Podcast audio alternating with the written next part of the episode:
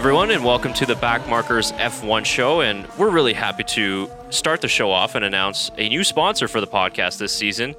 The Backmarkers F1 show is sponsored by the GP Box. Now, the GP Box is a motorsport marketplace selling excellent F1 and motorsport merchandise, including F1 gifts, memorabilia, art, and even some F1 car parts. Really cool stuff. So we're really excited to be partnering with them this season. They're going to be giving us some exclusive giveaways, promo codes, and things like that. And just on promo codes, if you check the description of this video, we sent out three promo codes to those specific links that you can use down below in the video. They do this. you know. we're, we're becoming one of those people. Now. Yeah. Next thing will be a fancy animation to come and with an arrow that points down to the links. and you can check it out. There's some beautiful phone cases, beautiful artwork, some that we're actually going to be looking at to get in our studio. I have. I'm just about to actually order mine. I finally picked it out because there's so many options on there. I kept on scrolling through for like three. Yeah. Or like I would look at it at different times, trying to pick out a phone case I wanted. Finally decided on one, so I'm just about to order it. So got a lot of options on there. Yeah, absolutely. And I've ordered from this website before. I, a couple months ago, we showed you the racing gloves I got from the GP box. So it's an excellent website. We're, we're really excited to partner with a, a great site like them. Mm-hmm. Um, and we're also going to be doing a phone case giveaway. They've been, uh, ex- well, excuse me, they've been nice enough to provide us with a phone case, a motorsport phone case that we'll be giving away before uh, the Bahrain Grand Prix. So roughly around at the end of the month. So we're going to be coming out on our Twitter with details on how to enter that contest. So stay tuned in the next week or so when we're going to announce that. So uh, get that sponsor read out of the way, and Mhm. uh, and that's it. Yeah. Yeah, that's pretty much it. So looking forward to that partnership. So stay tuned to our channel. There's going to be a lot of great things coming from the GP Box and the Backmarkers F1 show. So today we're just going to be recapping the two weeks of testing. Um, pretty short testing this season, of course, with only being six days. Um, a lot less than it was in the last couple of years. So today we'll just be talking about the winners and losers of winter testing in 2020, and a lot of interesting storylines. Very interesting six days of testing. Um, very nice to have full coverage of it on Sky Sports F1 and F1 TV. You know, over pretty much eight hours between the two Yeah, sessions. It's a big broadcast in terms, if you think about it, in terms of that circumstances. It's not like, you know, a sports game where they're only going for two to three hours. It's all day at all times coverage. So Yeah, exactly. It's a lot. I'm sure that they had a lot of uh, different crews out there working and, and def- stuff like that. They definitely circulated a lot of commentators in and out um, of the commentary box, which was good. So we're going to kind of briefly touch on each team. We're not going to get too much into the lap times. Obviously, we made that mistake a little bit last year with uh, Ferrari, looking too much into lap times. So this will be just more of looking at some of the more interesting kind of data that we've seen from testing and what we can kind of draw from each team. Um, so I guess I'll start with the the winners of, of winter testing, and, and and I'll share mine, and then you can also share yours. But number one, obviously Mercedes. Mercedes Oh, were big winners um, in in winter testing in 2020. And what's new, really? I mean, they've been dominating the last six years. Mm-hmm. Looks like they're going to go on to dominate for a seventh year as well. But in particular, this year in testing, obviously the the main story being the DAS system, the Yep. dual axis steering that really shocked everybody um, on day two in week one. And what was interesting is that it was such a big storyline when it came out. Uh, obviously, if you guys haven't seen it, the the almost removable steering wheel pretty cool. on the Mercedes, yeah, we have that in our road cars, but it just doesn't do the same thing. It's it's something that you see, you know, when you watch Batman as a kid that he would do with to, to make his Batmobile work. It's kind of like that. a little bit. You see, like Ferrari, like red goes faster. Yeah. Mercedes has DAS. DAS Yeah. goes faster. Um, and DAS was very good for them, right? Nailed it. So that joke went over a lot of people's heads on Twitter. So Okay. I'm glad you got that. um, and, and yeah, it was a big talking point. So just to basically explain it, I'm sure you guys have all seen the technical uh, uh, explanation of it. It basically changes the toe angle of the car. So on the straights, you saw Valtteri and Lewis pulling the wheel, which then puts the toe in, making the tires more straight on the straights. It helps with straight line speed. Also able to help with tire wear and front tire temperatures as well. And then going into the corners, they go more a little bit toe out when they push the wheel back in. That helps a little bit more with aerodynamics and stuff. So um, there's a lot of questions in terms of legality, but I think that the FIA deemed that it was legal because it's not necessarily a change to the suspension; it's the steering. So it all falls under different sporting regulations. So very confusing stuff. Mm-hmm. And it's not 100% clear as to when and how Mercedes are going to use it throughout the season because we saw in week two, all the DAS talk kind of really died down. Yeah, I I've been trying to uh, like view glimpses of them using it in all the in a lot of the test footage that I've seen, and they don't use it like in almost every lap that they're going around. You know, it's Yep. something that they pull out every once in a while to just try out. It seems. Yeah, if I had to guess or, or assume, I think they're going to use it mainly for qualifying laps. Yeah. Um, being able to change the toe of the car, I think, will help mostly uh, in the qualifying laps. Safety car restarts as well. Um, if you can help to to align, you know, go toe in a little bit more or toe out, and, and to maintain tire temperatures maybe during a safety car restart. But we're not exactly sure. And like you said, they weren't using it like every single lap because Mm-hmm. I think that's pretty complicated too for the driver if you were supposed to do that every single lap. Oh, for sure. And the other problem is too is like let's say street a street circuit like Monaco for example where there aren't really any straights. Mm-hmm. You know, I don't really think that you're going to use it. So still still yet to be determined where and when and how much they're actually going to use it, but I think that their rear suspension setup moving that wishbone farther back that we saw in some of the pictures in the pit lane, I think is more of a game changer than uh, than this whole DAS system. But nonetheless, the innovation was pretty incredible from Mercedes. Mm-hmm. Well, I remember us talking about it as soon as we saw it, and a lot of teams were saying that it's going to take you know up to you know six months to a year for them to develop a system like that on their own because Right.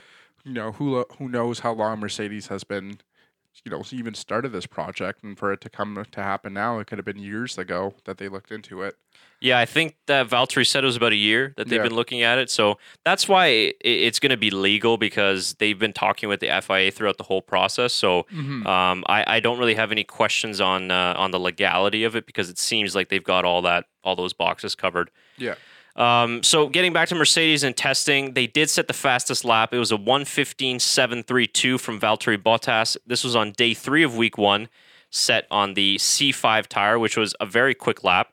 Um, very, very good lap indeed as well. And Mercedes led all the teams in terms of lap count. They did 903 total laps um, throughout the six days of testing, which which is again pretty impressive. mm-hmm. One concern, though, for Mercedes, and it's also for Mercedes customer teams, is the engine reliability. We Oh, saw, really? yeah, we saw Williams had about four engine failures, um, oil pressure issues, not not engine failures, but engine issues. A lot of oil pressure issues with Williams, and then Lewis Hamilton, I believe, on day four or five, had his engine basically go into a fail-safe mode and just shut off Huh. um, because it, it, the engine just felt like it was about to fail, so it just shuts off automatically. So they had another issue there. Um, Valtteri had an issue, I believe it was either day two or three of week one, um, that had to do with the battery system. So I don't think it was necessarily engine related, but just a couple of hiccups. So if there's any sort of chink in the armor, Mercedes, it seems like it might be in the reliability. Hmm. I mean, that could be a big one because they got a lot of their points for finishing, you know, had, having both their drivers finish every single race last year. Well, not every single race, but almost, but close to it. Um, so that could be a big thing going into this season uh, with Mercedes. Yeah, absolutely. And it's a concern, right? They've been the most reliable team in the last six years in this turbo era. Mhm. Um, but to have that many sort of failures and issues in the just six days of testing is definitely a concern for Mercedes.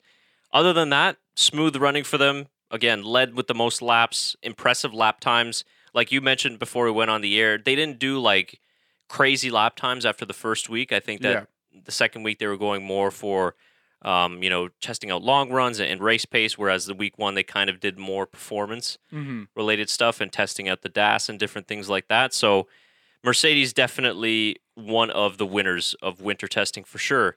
Um, another team that really impressed me is uh, the Pink Mercedes. Yes. the the nicknames that have been going around. Tracing Point was probably one of my favorites.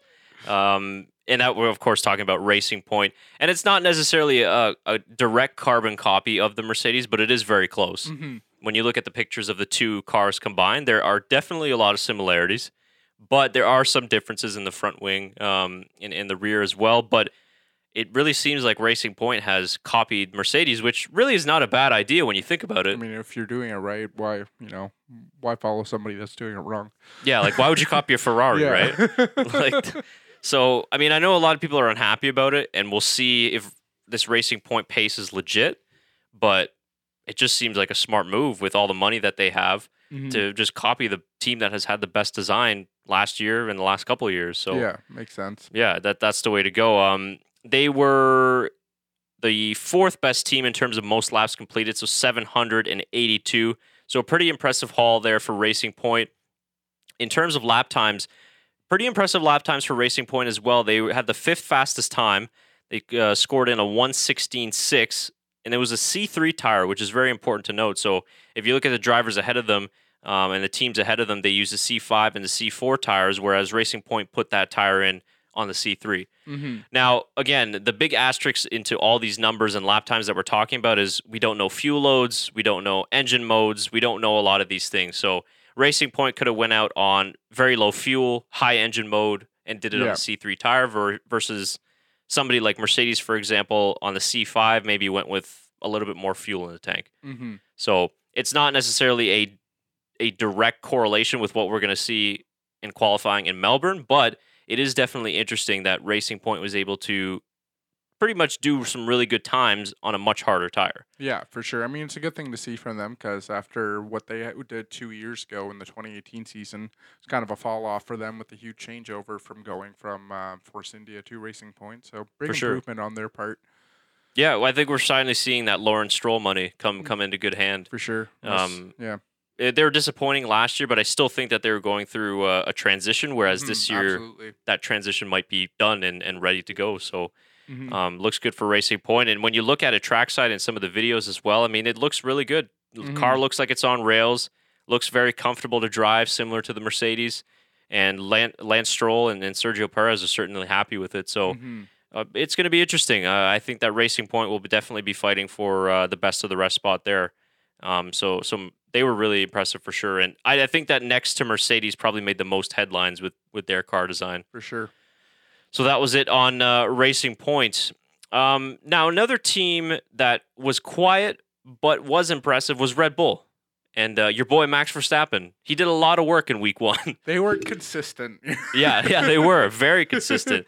Um, when we look at in terms of the amount of laps that they did, uh, let's just scroll down here. So team lap count, they had the fifth most lap, f- excuse me, the fifth most laps completed was 780. Um, only two laps behind Racing Point. They had a couple of uh, little niggles and issues here and there. Um, Verstappen had quite a few spins in Sector Three, but I really just attribute that to him pushing the car to the limits and finding the the aero limit of the car. So you know, not too concerned about anything like that. That's but exactly what testing's for, you know.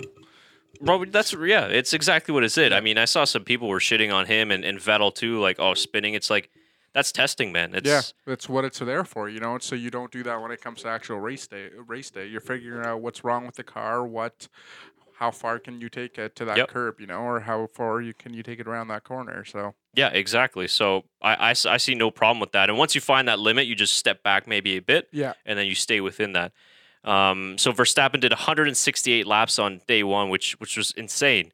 Um, he was very sore really after the first opening week, and I think that he was happy to split some of the days after with Alex Albon. Um, did a lot less laps, of course, in week two when they split it with Alex because uh, I think after day one they just said, okay, we're gonna need to give this guy a bit of a break here. yeah, Um, so he was testing a lot of the limits of the car. They did a lot of uh, those Kiel probe sensors on the car, so they did a lot of aero work. Um, but like we mentioned before, they put in a pretty fast time on that C4 tire. They put in a 116.2 on the last day of testing, and it was on the C4. So again, compared to Mercedes, for example, that set their best time on the C5. Same with Renault. Mhm. So Red Bull, a couple of issues here and there, but overall, I think that they can be quietly confident heading into Australia. They look they look pretty good. hmm They, I mean, I like like I said, they look consistent throughout all of testing. So it's just gonna be come down to them figuring out exactly what they need to do. So Yeah, absolutely. And the Honda engine, pretty reliable. Not really too many issues. Mhm. Um, good running for them. Uh, pace of the engine looks pretty good too. I think that they were fairly happy with that as well. And when we compare from their time last year to this year, so in 2019 in testing, their best time was a 117.091 set on the C5 tire versus this year, their best time was a 116.2 set on the C4. So they're eight tenths quicker than they were Mhm. last year, which is a great improvement, almost a Mhm. second faster. So it's good news for Red Bull.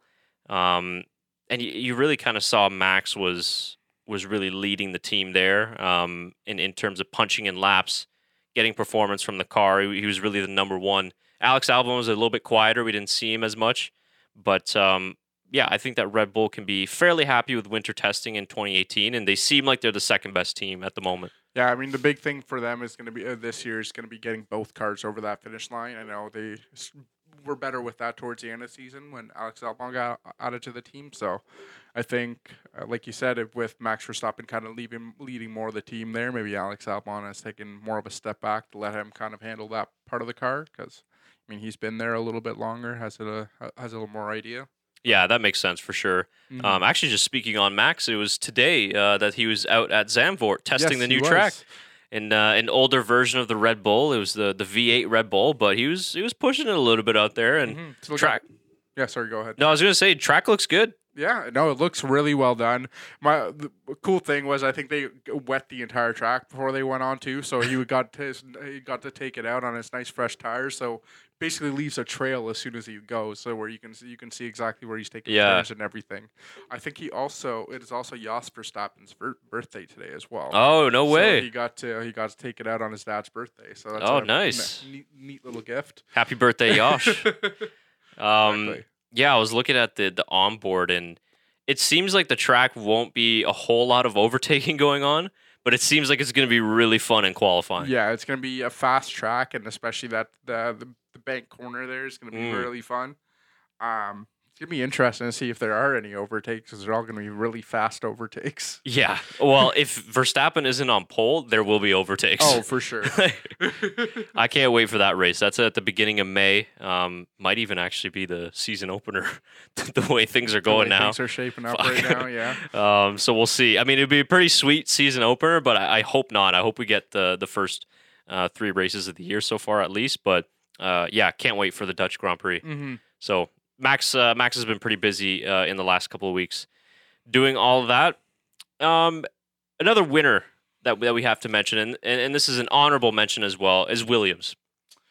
They probably look the most improved from last year, to be honest. Uh, much better than uh, showing up to a car, showing up. Uh, sorry, not showing up. Oh my god, just gonna edit that part out. yeah. You know, it's good to show up with all parts of your car right. on the first day of testing. Good to show up with a car. Yeah. yeah. Yeah, I mean, think back to last year. They didn't make it out for the first two days. It was Mhm. a whole debacle going on, and drivers couldn't get out. And when they finally did, they really were just doing shakedowns mostly. Um, but first car out on track this season in winter testing was Williams. And when you looked at, you just talked about their improvement. Last season um, to this season, in terms of lap time, they're 1.2 seconds faster than they were last year Mm-hmm. which is a fantastic improvement. Um, I mean, no other team has improved that much. Racing Point, the next team uh, that incre- increased nine tenths on their lap times from last season in testing, but nobody else has broken that one second barrier. So for Williams, I mean, obviously, as bad as the car was, the only really place they could go was up. I mean, they really needed that boost uh, going into this season after uh, every, all the issues that they had with last season and you know the last few years in, in general. So it's a really big boost in them starting off this season. Um, and you know, like we said, starting with especially with a car at the beginning of testing and Yeah.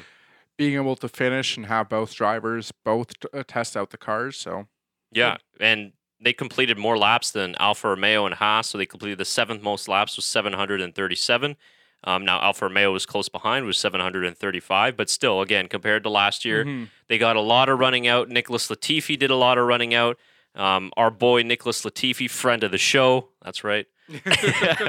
um, I'll just see. Uh, I want to see how many laps that he did personally. Um, he did 63. oh, 343.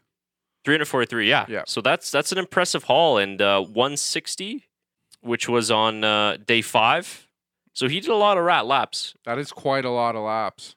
And I mean, you know, he did have the engine issues, but still, he was able to get out and put himself through the paces of that car this season, which for him is the most important because he he's a rookie this season. Mm-hmm. I know that he spent a lot of time in free practice sessions, but it's a new car, um, so the more time that he can get, the better. So, um, yeah, Latifi looked pretty comfortable uh, in the car already. So, very happy for Williams. Um, you know, we're going to be doing a, a team power rankings post testing, and it's kind of interesting to see where Williams is going to fall in our list because I know a lot of people think that they're still going to be 10th, but I think that they're a lot closer than what they might show. Yep. And they could be fairly competitive, at least fighting for points finishes and Q2 appearances. And like I said, I mean, they only scored one point last year, so I think the big thing for them this season is going to be setting those qualifying times because you know, like we can see in some of their testing data that they really have do can have the qualifying time to show up and compete with a lot of the other teams. Yeah. Um, so if they get that big, uh, they get that good start at the uh, uh, right at the start of the race, and you know, the big thing for them last year was always starting in that 90th and 20th position and not being able to compete with any of the drivers because they're already up ahead. So if they can uh, keep a little more of the drivers back when the, the midfield would help them out to, to get more points this season. Yeah, yeah, I think so, and that's a good point too. I mean, if if, you can finally start a bit fi- higher up on the grid, it, it'll help you kind of score score some of those points. So uh, I think they'll be decent this year. And Mm-hmm. when you look at the long run pace data, uh, this is on Formula One's website, so you guys can also check it out for yourselves. Um, Williams kind of slots in ahead of Racing Point, Alfa Romeo, and Alpha Tauri in terms of long run race pace. Mm-hmm. Um, now, again, this is all data that you can't necessarily say this is exactly how it's going to be because they were set on different days. So, you know, they could have been set in the morning session. It could have been set on this day where there was cloud cover, track temperature is different. So you can't take it, you have to take it with a grain of salt. But nonetheless, the pace is promising. Again, comparing to last year when they were dead last almost in every every Mhm. scenario. Um, so they're ahead of Racing Point, Alfa Romeo, and, and Alpha Tauri in terms of uh, that long run race pace. And when you go down to the short run, so the more qualifying sims, second from the bottom, so only ahead of Haas. So that might be a little bit more representative of the real race or qualifying pace that we're going to get. Mm-hmm. But uh, yeah, I think that Williams to me were, were one of the bigger winners of, of this season's testing. Well, it's interesting to see because Haas is at the bottom of that list, and if you looked at that first gra- uh, first graph that you showed, I think Haas is sitting at like third or fourth highest. So they're at the complete opposite end. Right. Yeah. Yeah. Haas is just behind Renault, McLaren, and then the leaders Mercedes in long run pace. So yeah, interesting, right? it, it's all you know. We're just reading this out because the information is there, and, and we're gonna give it to you if you haven't seen Mhm. it. But you can't read into that and go, okay, this is these are the championship standings yeah. that we're gonna see. like this is what's going to end up happening at the end of the season. Yeah. it's like no, we're going to see a lot of different, uh, like you said, a lot of different variables ta- that come into play uh, Absolutely. during testing. So yeah, and remember, a lot of these teams will be bringing Melbourne upgrades too. Yeah. So they're not the final car that we saw in Barcelona. So now, did they uh, did it rain on any of the testing days?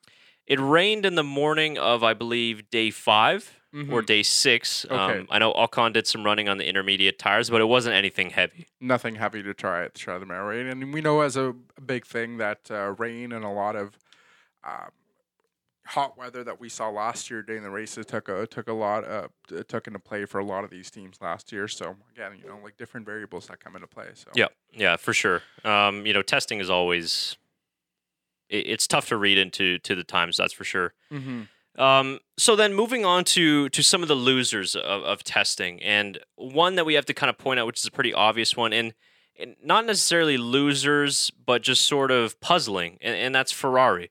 I think a lot of people were really confused and sort of puzzled by what Ferrari was doing in the six days of winter testing. First week, they really didn't stretch their legs in terms of putting on the softest tire and going out and setting any impressive times. They did complete the second most laps behind Mercedes, which is good. So reliability was fairly good. They had uh, one small issue with uh, Vettel's car where he had to pull over. I, I can't remember off the top of my head exactly what the issue was, but overall, they did get a lot of laps done. Again, second most out of anybody. Um, they had the fourth fastest time, which was on the C5 tire. It was a 16.3 on day six, so the final day of running. So we really didn't get to see Ferrari kind of do a, a real quali sim until the last day. And even then, it, it's not really that impressive of a time when you consider Red Bull, for example, were on the C4 tire and they're you know only a tenth and a half or so off of them. Um, Renault's ahead of them in terms of that. Racing Point, when you look at that, they're only two two tenths behind and on a C3 tire, right? So Mm-hmm. we thought that Ferrari was kind of sandbagging a little bit. Ferrari saying that they're not sandbagging and that that's their true pace. But the problem is, is that if that's their true pace, they seem like they're the third best team going into Australia. It's it's a tough one to judge, right? Because you know, like we said at the start of the episode, it's hard to be uh, judge Ferrari at all because what we from what we saw last season, and uh, I find Mercedes and I mean Mercedes and Ferrari kind of do this thing where they try to sand, both sandbag each other by saying it's like, no, Mercedes is doing better, Ferrari's Yeah. doing better. So I think uh, Ferrari are maybe just trying to play them downplay themselves a little bit, um, and we won't really see anything from them till the first race. Um, and w- to see exactly where they are, because I don't think they really showed what they have. Where I find Mercedes gave, gave a glimpse of uh, gave a glimpse of what they're trying to do for this season. Yeah, and it didn't work last year, right? I mean, they were first in testing. They looked really, really good, and then they were terrible all year, Exactly. mostly. Um, and this is the first time I think in four years that uh, a non-Ferrari driver finished a top testing. So I think it was uh, Vettel the last two years, and then Kimi Räikkönen the two years before that. So maybe that's a good sign for Ferrari that they didn't lead Maybe testing they're trying to stay in that midfield so nobody can really judge them. Right, right. They can't have a bad or you know bad or a good season if they just stay in that midfield. They Yeah. get one or the other. Maybe maybe it's a good timing with the coronavirus in Italy. They don't have to go to the races at all. yeah, they're just, yeah, it's fine. Well, it's like that's the easiest way to not disappoint your fans is just don't even race. yeah, don't show up. Yeah. um, so the good news for Ferrari, if there's a little bit that you can take, is that long run pace looked fairly good and Mhm. not too far off of Mercedes. Um, so that that's a bit of a positive. Now, engine power was a big, big topic because they seemed like they were running low engine modes all week long, and really for the full six days of testing. But when they turned it up at around day five and six of the last test uh, in week two, they were significantly down on the speed traps, Hmm. and, and even more so um, on, on the customer engines as well. And they were down from Honda and, and from Mercedes as well. Racing Point was extremely quick in that first sector. So this all ties into the news that broke today about the whole Ferrari engine saga, which we thought was done last year, but the FIA and Ferrari apparently reached this secret settlement on the whole engine question debacle thing from last season. And then I was just telling you that all teams except for Alfa Romeo and Haas basically put out a joint statement that said like we're going to fight this and we're going to look to even get legal action involved uh, and to find out what the hell's going on. so the drama we got plenty of drama already. Plenty of drama. And I and I think what makes it worse is the fact that Alfa Romeo and Haas don't say anything. oh yeah. The fact that they are, you know, Ferrari engines in for they are using Ferrari engines. If maybe one of them had stepped up a little bit and said anything, you know, it would have been, you know, maybe Ferrari's just kind of on their own. But it just Yeah. looks a little suspicious when it's it's both the Ferrari manufacturers not not saying a single word during the situation. So we'll we'll see what comes out of it. Yeah, and it's pretty amazing that seven teams got together and actually agreed on something. So Yeah. yeah, it's definitely not over yet. And and the whole issue is is that nobody knows what happened, like whether the engine was illegal, whether that whole fuel flow system that the Ferrari was using was it within the regulation. Nobody knows, and, and people were pretty upset when the news was dropped on them, basically in like the last ten minutes of testing when everybody was getting ready to pack up and go home. So um, yeah, this is pretty big big news coming today from these teams. Um, so it's very rare in F1 to see that many teams come together and Mm-hmm. agree on something. So it's far from over. And and if Ferrari really are down on engine power, then the the car seems a lot more draggy this year. They've improved the slow speed corners. Obviously, that was one of the big issues last year. When you look at the GPS traces, they have made some improvements in the low speed corners, but car still seems like it's struggling Yeah. and it doesn't look as good as the Mercedes. Quite frankly, it didn't even look as good as the Racing Point in certain corners. Um, and I know some people were even making crazy assumptions that the Racing Point would even be ahead of Ferrari. Uh, it's a big one. That's a stretch, right? That's like it's not just me. Uh, that's the big one. yeah, I, I don't believe that at all. I, I think that Racing Point has a good car. They've got a lot of money now, but I don't think that they can compete with Ferrari just yet. Um, but who knows? I mean, I hopefully, mean, Renault and. Renault and McLaren have been trying it for years. Like, come on. Yeah, can't just be expect expected in your second year to to be competing with Ferrari that quick. yeah. Unless Ferrari is that bad, which is totally a possibility.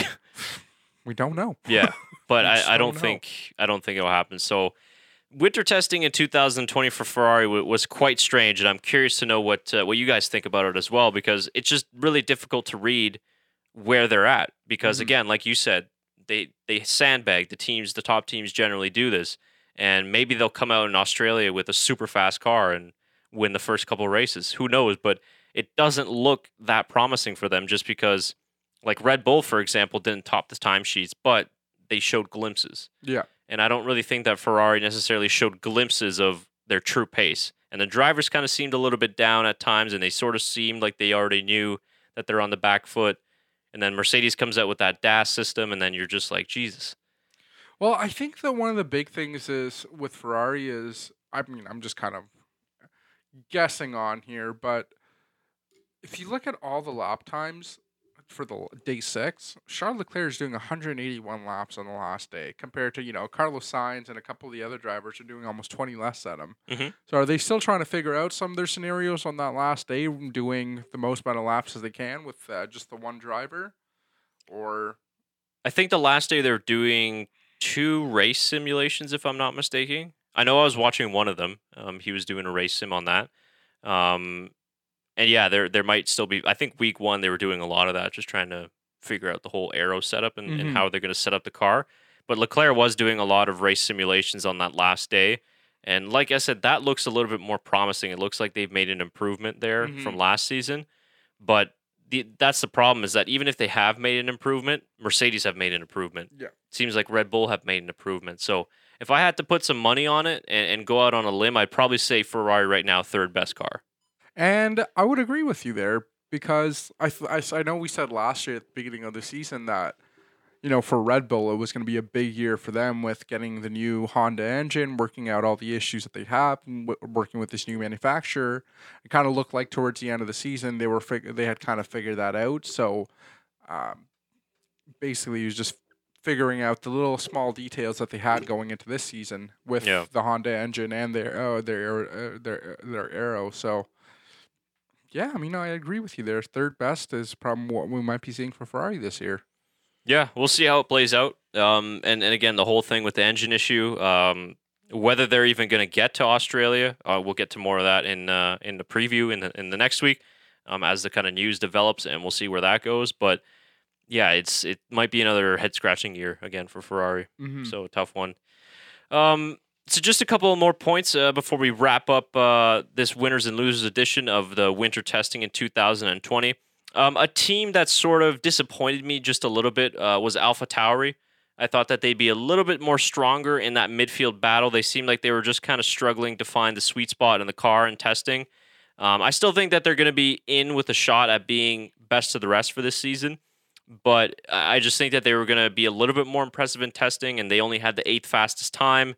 Um, and, and in terms of lap count, they had the sixth mo- most laps completed with 769. So I thought Alpha Tauri would be a little bit more impressive, but maybe they're doing a little bit of not necessarily sandbagging, but they're just kind of holding a couple extra tenths in their pocket, and they're just sort of trying out uh, the the new bits on the car for this season. But I think the midfield is going to be super super close this year, and again, the caveat to that is Alpha Tauri did set their fastest time on the C3 tire, so they didn't do a whole lot of performance runs either. Um, so slightly disappointing because they didn't make as much noise as say let's say Racing Point, but not not necessarily a bad thing really.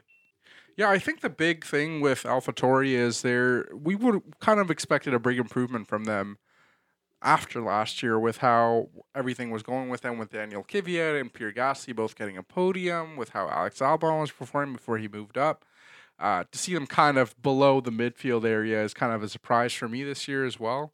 Would have seen them uh, expecting them a little bit higher up with how with their performances last year to be setting a little bit more of that pace. But I think, like you said, like they're not really. They didn't seem like they were going more for the performance, more for how you know how long they can go rather than how uh, they're qualifying to how how best. Oh my God, how they're going to set their qualifying times. Yeah, agreed there. Um, like I said, that C3 tire uh, used for to set their best lap time on the last day. So um, again, couple issues with them too. They they had to spend some time in, the garage um, on a couple of those days. Um, so again, not as impressive as the other midfield like Racing Point and McLaren, but still, I, I, I do think that they're gonna be up there because last year they were very strong, they were very competitive, and, and this year too they should be up there. So I hope that they didn't take a step back and that they were just like you said, testing different things during testing. Um, versus like somebody like Alfa Romeo, for example, for me, um, disappointed in, in testing a little bit. Um, only the ninth fastest time, only ahead of Haas. Um, and in terms of team lap count, uh, second fewest laps too at 735. And they did a lot of sort of split days too. They had Kubica out in the car on the first day. Um, and he actually set a pretty decently fast time, a 116.9 on day four. Um, so Alfa Romeo slightly disappointing there. They looked really strong last year in testing, and then they kind of faltered throughout the season. So we'll see where they rank this year. So um, Haas, another team too that that had a, a tough winter testing. Um, the long run pace actually looked pretty decent. Um, I know Kevin Magnussen had some issues. They they had a right rear puncture, and then uh, Grosjean had a spin, hit the wall. So they, they had a couple of those issues, right? Um, yeah, no comment. I could just imagine Gunter Steiner. Yeah. We'll, we'll actually get to that at the end. We'll do a Yeah. little drive to survive talk uh, at the end of the show. But um, yeah, so they didn't get a lot of laps out on the board. Like Williams got more laps than Haas and Alfa Romeo, Alpha Tauri as well. And then they had the slowest lap time of all the teams so far. So very difficult winter testing for Haas, but they do have some promising signs in terms of the long run pace what, from what the data is showing us. And, and we, we know that's where they struggled the most. One lap pace lap last year, they were actually pretty decent. But when it came to the race, all they could do was just go backwards in the places. Yeah, I don't know. I just I, I don't know what they're doing there. I, yeah, neither do I. like I just I'm not sure. they they look so good in the 2018 season and we were expecting a big improvement. It just kind of seems like it just it's gone down. Yeah, it really has. And it's disappointing. And like you guys, if you saw Drive to Survive and some articles that came out after too, like Gene Haas is thinking that he might pull the plug on this whole Haas Yeah. F1 deal. And you know, he said it too. If if the the start of this season doesn't look good and they keep struggling, then he's not going to want to waste all that money.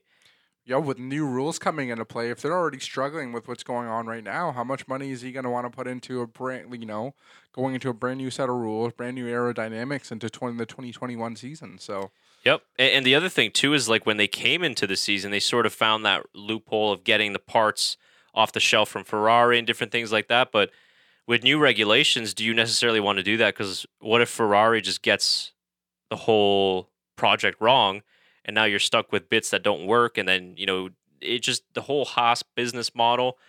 It's a little bit tough for them because they do have to take some parts uh, from others as well. So I'm not sure. I hope that they stay in the sport, but it, it they're going to have another tough year again. Like, let's say if Williams passes them, boy, I don't see them staying in the sport for much longer. no, Gene Haas is definitely going to want to pull the plug. Yeah, for sure. So, um, I think we covered for the most part all the teams. Um, McLaren and Renault, I think, were the only two other teams that we haven't really talked about. And Renault actually had a really positive winter testing. And when I looked at the data uh, provided on Formula1.com, they actually provided this interesting uh, little graph here. And, and this basically, the graph shows the percentage difference in long run pacing and testing compared to the 2019 Abu Dhabi Grand Prix. Now, Mr. Mercedes being the reference to this graph, again, they're kind of stretching it here in terms of comparisons, right? Like completely different uh, track settings and everything like that.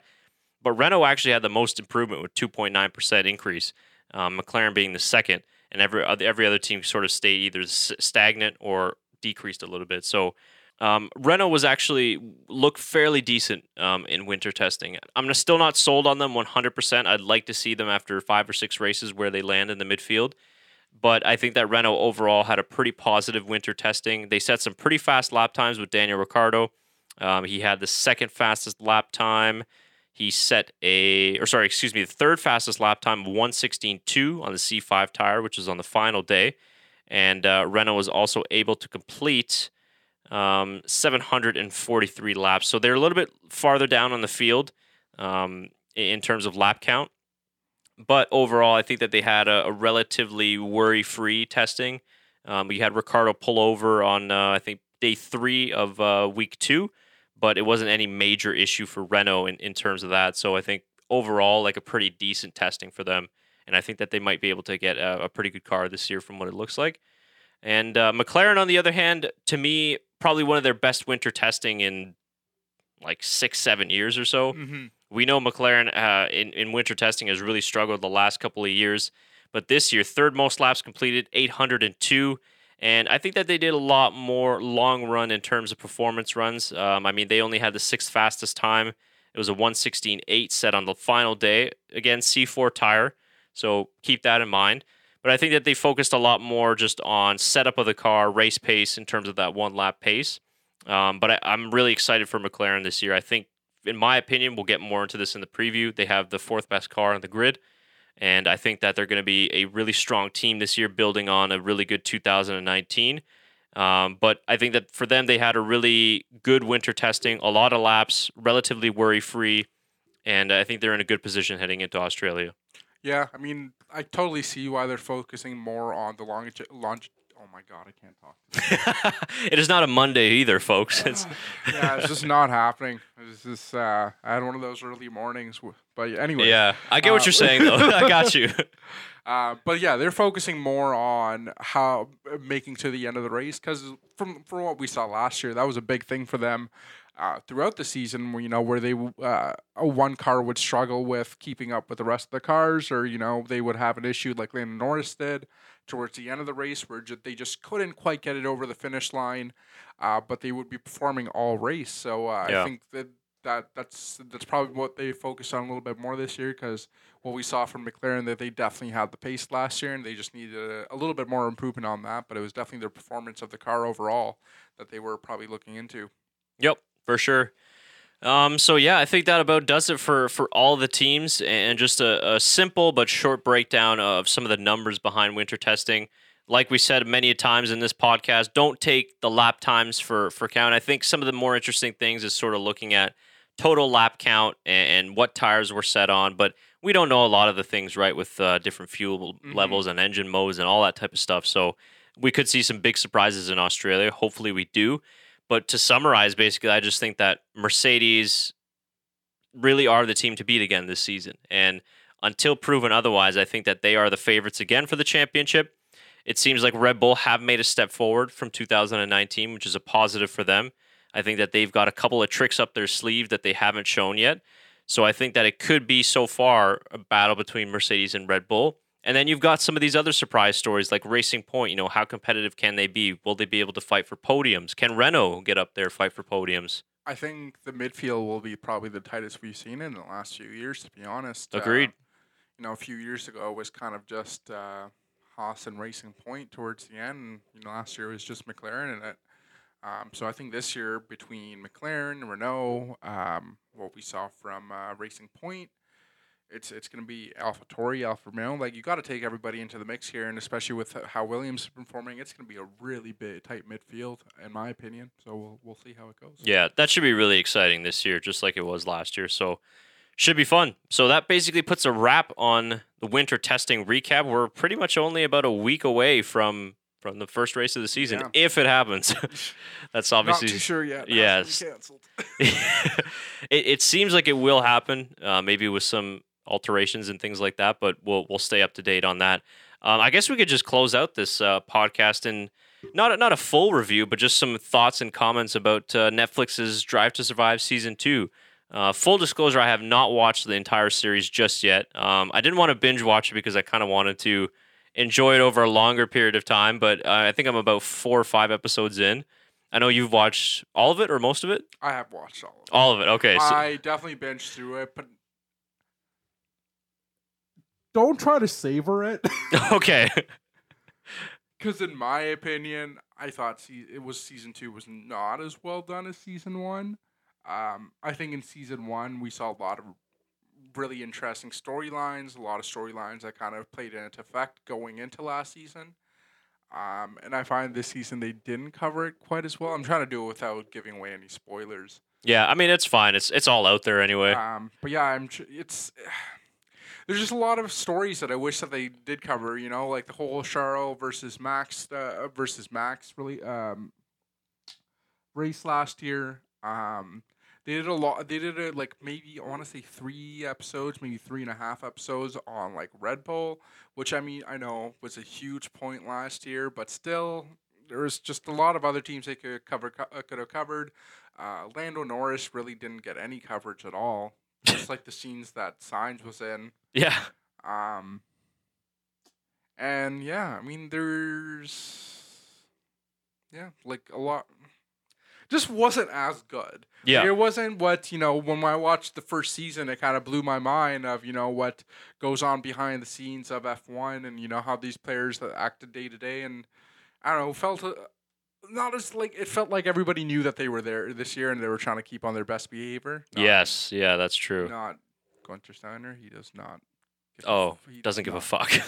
He does not. In his own words, not mine. His He words. does not care at all. That was by far my favorite. I don't think anything will top that episode Did for you get to the part where he's uh, where he's talking to Toto Wolff and like and just walking to oh yeah. wa- walking to like the press conference and he's like you could speak to me in German. He's like I know he's like I know you have an American wife or something. Yeah, yeah. Like, you man, he's taking it that far. But yeah, he's uh Well, and, and also remember when they like got to the press conference and Toto was like, "How do how do I put this on?" He's like, "You've been doing how many of these? You don't know how to put that on? Yeah. Like what the hell?" yeah, that that was a great episode, and apparently they left out a lot more stuff. Like Magnussen was saying, like it- like it actually got worse than that. oh really? Yeah, eh? like you know he smashed the door and everything like that, but apparently there was like worse stuff that they didn't include. So I think they probably could have done. See again. That was a great episode. We got a lot of great behind the scenes and those engineering Yeah, meetings. There were parts here and there that were really well done. Yeah. I just there's a lot I felt that that was left out, and they should have made the episodes longer. They should have made the series like maybe with a couple more episodes. And I think me and you were saying like they could have done maybe 15 episodes. Uh, there was a lot of stuff that you know you kind of missed out, um, and a lot of stuff that they could have condensed. Um, I know you were complaining a lot about the editing of this season. We're going like seven races in, and then you know we're going back to the first race of the year. You know, right. It's just strange. um, they didn't cover the whole fat part that Charles Leclerc could have gotten his first podium like three or four times at the beginning of the season, and then you had to wait till Italy to get, actually get it.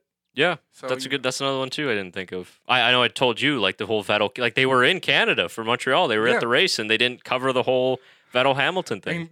And, and they, yeah, like they covered Renault. Like Renault was their main storyline for Montreal. Like there was so many like like I, I get their point of view that they're trying to make the series more to attract people to watch F1. But there's people who already watch F1 that want to watch the series, you know? Like they don't need to be shown all this stuff that wasn't as huge. I want to know more about this, you know, like the Montreal incident. I want to know the whole Charlotte Max rivalry thing, like Yeah. how that started off and where it's going. Um, the Anthoine Hubert, uh, episode was really well done. We you you know talked about it. it was a really nice little uh, tip of the hat to give, as well as the whole Niki Lauda episode Yeah, that was well done as well. Um, so it has bright moments, but just overall, it wasn't as good as season one if you compare directly to that. yeah. It almost seemed like they just kind of threw everything together. They just didn't have as much Yeah. time, or they didn't really have any clear direction on where they wanted to go with the episodes. But yeah, like it almost. I, I mentioned this earlier, but it almost felt like they were just trying. They were trying to be funny by adding in little clips here and there. Yeah. you know, like um, the whole everybody's seen it online with the whole Daniel Ricciardo thing.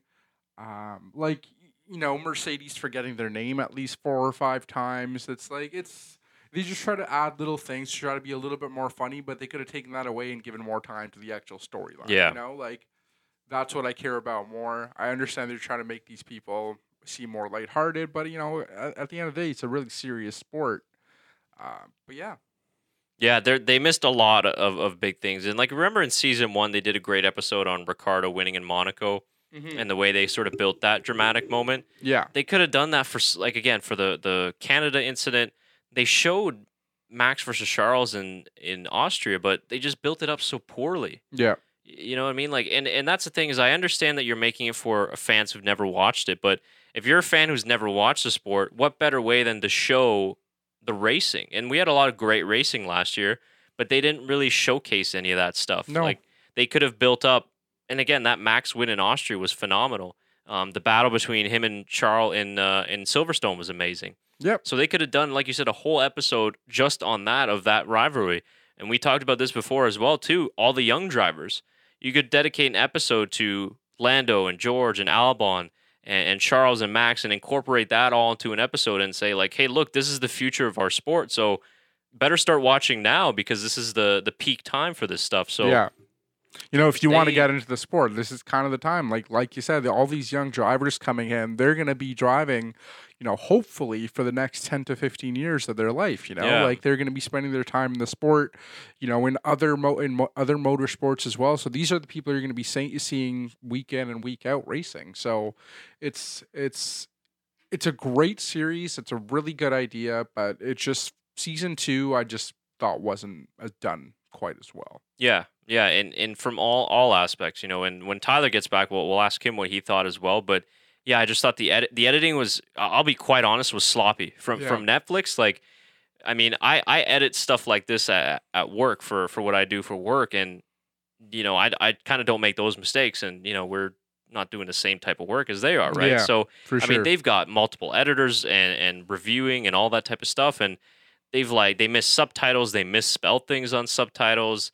I just told you before, like the engine noises were out of sync, but like completely, it wasn't even close. I know a lot of people complain in season one they put like V8, V10 sounds in, yeah. and you know I understood it; it wasn't a big deal for me. But this year they just like completely mixed things the wrong way, and they got a bad habit of putting in like team radio when it doesn't actually happen, which I don't think is fair because like we as fans who watch like the best of team radios and stuff, we know what time those radio messages were, and they're putting it in at like races where you know it didn't happen, or Oh, like for sure. points in the race where it never would have happened. Like they put, I think in one episode, like Max when he won the race and he says like, "Yes, boys, come on" or something like that, and they put it in at like early in the race or something like that, and it just doesn't fit. You know what I mean? So yeah, for sure. there's a little bit of that. Uh, you know, they're trying to pull a fast one on us, but. I don't know. It just sort of felt like that's how you edit a vlog almost. It just felt like a, an internet YouTube vlog that just like I got all these clips. Yeah. I'm gonna throw them together. Here you go. So I just expected more from Netflix. Yeah, like, and I also just don't get like why make it ten episodes and you know thirty five minutes each. You know, you, the the amount of content that these guys probably record Yeah. all year is probably insane. Like they probably have like terabytes on terabytes of footage, No doubt. and they're recording in full four K, like doing all this. So like, it, it's a lot of fun. There's probably not even terabytes. It's probably up there. Like, they could probably make a solid 45 minute episodes like per episode make them 13 to 15 episodes long they would they could cover the entire season and do it in a way that goes uh, you know race by race and covers each storyline and make it like a mini docu-series you know Yeah. or i guess like a full docu-series because it wouldn't be six episodes long but Right. Yeah, it, and again, it, it's just I understand that for the generic fans, certain details won't matter, and you have to leave it out and stuff like that. yeah But when you look at last year, and I told you this too, like they spent way too much time on that first episode just situated on one race in Australia. And they did that in season one. And season one, episode one, was a great intro to to the Mhm. fans. That was really well done. But season two, I don't think that that's necessary. So you could have covered the first six races of the year all in one episode because nothing really happened. yeah It was really only in Canada when everything started to get dramatic and then started to get really, really great. So to me, they really struggled in direction in terms of like, where do we want to go with this? yeah And I think that they need to, if they're going to do another season and if they're going to continue this, they have to find a balance of the drama off track. So, for example, the Pierre Gasly thing, Gunter Steiner and Haas and the sponsors. yeah But they also have to mix in the on track drama because that's what it's all about at the end of the day for sure the battle for the championship, the the hard wheel to wheel racing, like that's what's going to really attract people who aren't fans of the sport, and then it's also what we want to see as fans of the sport. lewis hamilton won his sixth championship and it was like a five second clip that they showed I haven't gotten that far, but I'm not surprised. Like, Yeah, like it was. I was surprised. I was like, like he's about to, you know, he's about to set a record for the most amount of championships, Yeah. with Michael Schumacher, and it's just, the, I don't know. There was just, yeah, and, and at the end of the day, this is Formula One racing. Like, this isn't the Real Housewives of Formula One. Like, we Yeah. don't. Again, like we want to see the behind the scenes stuff. And if this was a hardcore F1 fan documentary, the whole episode would just be like engineering briefings, all that type of stuff that we Yeah. want to see, right? I understand we can't put that much into the generic fans because people who don't watch F1 don't care about car uh, understeering here yeah, or this tire didn't work there. They don't care about that stuff. But again, at the end of the day, yeah, like to not be able to build something like that up, a, a record six world championship, and you had access to Mercedes and Ferrari this yeah, year. You could have interviewed Vettel and Hamilton about the Canada thing. Actually, the best thing that came out of that whole Mercedes thing is in the very lap. I think the last two episodes or so. Maybe it was like I don't know. It was one of the episodes. They basically have the w- one like thirty second clip they show of Valtteri Bottas is uh, how does it feel to lose to Lewis Hamilton every week? He's like, it sucks. It's basically stabbing a knife in my heart every oh single yeah, time. yeah, yeah, yeah. I remember that. the one clip I show him like how do you guys let like let this man down in your documentary as well if you're not gonna show him during the races? Yeah. So yeah, I felt that, you know? Yeah, for sure. No. Well, and that's the problem too is when you edit things like this, certain people get made to look like villains. Yeah. You know, like I never knew there was a Carlos Sainz Daniel Ricciardo rivalry until Drive to Survive. I had no idea. Like, was this actually like, are, we- are we late on this? yeah, yeah. Like, did we miss something? um, Wow, we missed the battle for ninth place. Yeah, like I, yeah, it was. There's just a lot of things that weren't quite there that they kind of tried to make it out to be. Um, like the whole Nico Hulkenberg thing that it's going to be the last season F1 was was really nice and it was well done, but it was just a little bit drawn out. like they didn't do that for any of the drivers the season beforehand. Like Marcus Ericsson left, like Marcus Alonso was gone. They didn't do anything for that. Fernando? yeah. Oh my god, I did it again. it's funny because it was one of our bloopers from I last year. I did it again. Uh, it's because Chelsea beat Liverpool. Just throw that in for the UK viewers. Yeah. Yeah. So you guys know I am a Man United fan. Right, so right. It's a big deal for me. um, but yeah, so yeah, like it was, it was well done, but it was didn't Underwhelming. Yeah, and yeah, like I said, you know, they spent a couple of episodes that they gave to you know Red Bull and that whole Daniel Ricciardo and Carlos Sainz thing, where I just felt like they should have given. Uh, to more, you know, the people that kind of deserve it that don't get it. Like Racing Point wasn't covered at all this season. Oh yeah, yeah, yeah. A lot of teams are left out, and again, like we don't know how much pull the teams have in terms of like, ah, don't show this, you know, don't show that, or the sponsors step in and say, hey, we want to be seen more. Uh, you know, I don't know. That that might be part of it too. I feel like if that was the case, Haas would have stepped in and said something about what it was shown about about them. Well, I wish they would have shown more of the rich energy thing. Maybe they couldn't, but Yeah. that would have been more more fun yeah, to the rich that. energy thing was kind of just glanced over. They made it like made it less of a big deal than it was. Yeah. You know, also it was half the season last year. So Yeah, so I mean, let us know what you guys thought of season two of Drive to Survive. If you've seen the whole series or only a couple episodes, um, again, like you know, you always still enjoy watching F1 content like that, but it just it fell flat of expectations for us personally, and, and from what it was in season one. So curious to know what you guys think. So uh, drop us a comment down below in the video. Um, but yeah, I think that's about it for uh, for this episode. yeah, I think that's Yeah. it. So again, check the description or for the links in below to the co- promo codes from gpbox.com. And of course, we're going to be posting out on Twitter and all of our social media channels, as long as our website on the details of the giveaway that's going to be coming up uh, in pretty much the next week, really, before the first race of the season. Um, we've also launched our F1 Fantasy League for 2020. So all that information is in our links below. It's also on our Twitter, so you can find out all that. So make your team, join in our league, and you'll be able to win some awesome prizes at the end of the season. Um, the deadline to enter for that will be before the Bahrainian Grand Prix. So you have about three or four weeks or so to get all of that info in. But uh, I think other than that, that about does it for us. Yeah, Yeah. So next week we'll be coming with the season preview for 2020, and then the first race of the season. Fingers crossed, we'll go ahead. But yeah, we'll see what happens. We'll stay up to date with what the news is out of Australia, whether the race will go on or not. But regardless, we're going to do a season preview either way, and we'll be ready to go. Yeah, we'll just you know you can watch the season preview every week yeah, yeah. until the race, until the season starts until in May. the season does actually start. Yeah. it will be the same thing probably. yeah, if it ever starts. So yeah, that should be fun. Well, all right. Thanks for joining us again for another episode, guys, and we'll see you soon. Take care. Yeah.